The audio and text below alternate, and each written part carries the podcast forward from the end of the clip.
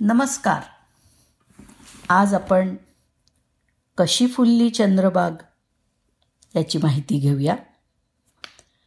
Apollo मोहिमेअंतर्गत अंतराळवीरांनी पृथ्वीवर आणलेल्या चंद्रावरच्या मातीत शास्त्रज्ञांनी प्रथमच रोपं उगवली आहेत.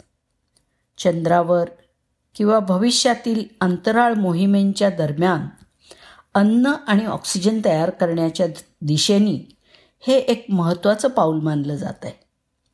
अमेरिकी अवशा अवकाश संशोधन संस्था नासाच्या अपोलो अकरा बारा आणि सतराव्या मोहिमेदरम्यान चंद्राच्या वेगवेगळ्या भागामधून ही माती आणण्यात आली होती. संशोधकांनी या मातीमध्ये बिया लावल्या. त्यांना पाणी पोषक तत्व आणि प्रकाश दिला आणि होणाऱ्या बदलांची नोंद केली.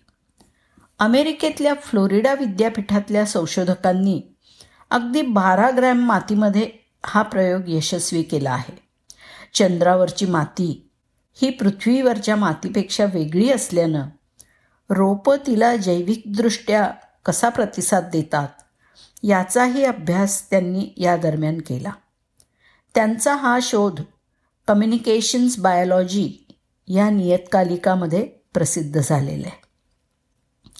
मानवाला चंद्रावरती पुन्हा पाठवण्याच्या नासाच्या आर्टेमिस प्रोग्राम अंतर्गत हे संशोधन करण्यात आलं आहे.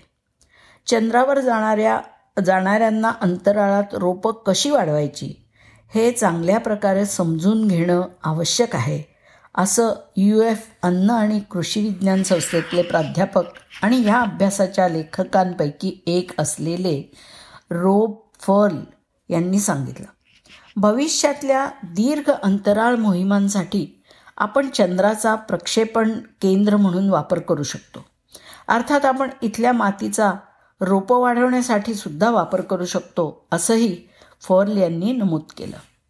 आपली लहान चंद्रबाग वाढवण्यासाठी संशोधकांनी सामान्यतः पेशींच्या संवर्धनासाठी वापरल्या जाणाऱ्या अंगठ्याच्या आकाराच्या प्लास्टिक प्लेट्सचा वापर केला. प्रत्येक भांड्यामध्ये त्यांनी चंद्रावरची साधारण एक ग्रॅम माती भरली. त्यानंतर पोषक द्रावणानं ती ओलसर केली.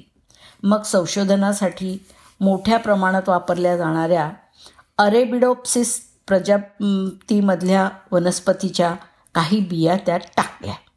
चंद्रावरच्या या मातीमध्ये लागवड केलेल्या जवळजवळ सर्वच बियांना अंकुर फुटल्याचं त्यांना आढळून आलं. चंद्रावरून आणलेल्या मातीतून पृथ्वीवर फुलवलेली बाग हा शास्त्रज्ञांचा थक्क करणारा प्रयोग आहे. ही चंद्राबाबतच्या पुढील अत्यंत महत्त्वाच्या संशोधनाची नांदी ठरू शकते. धन्यवाद.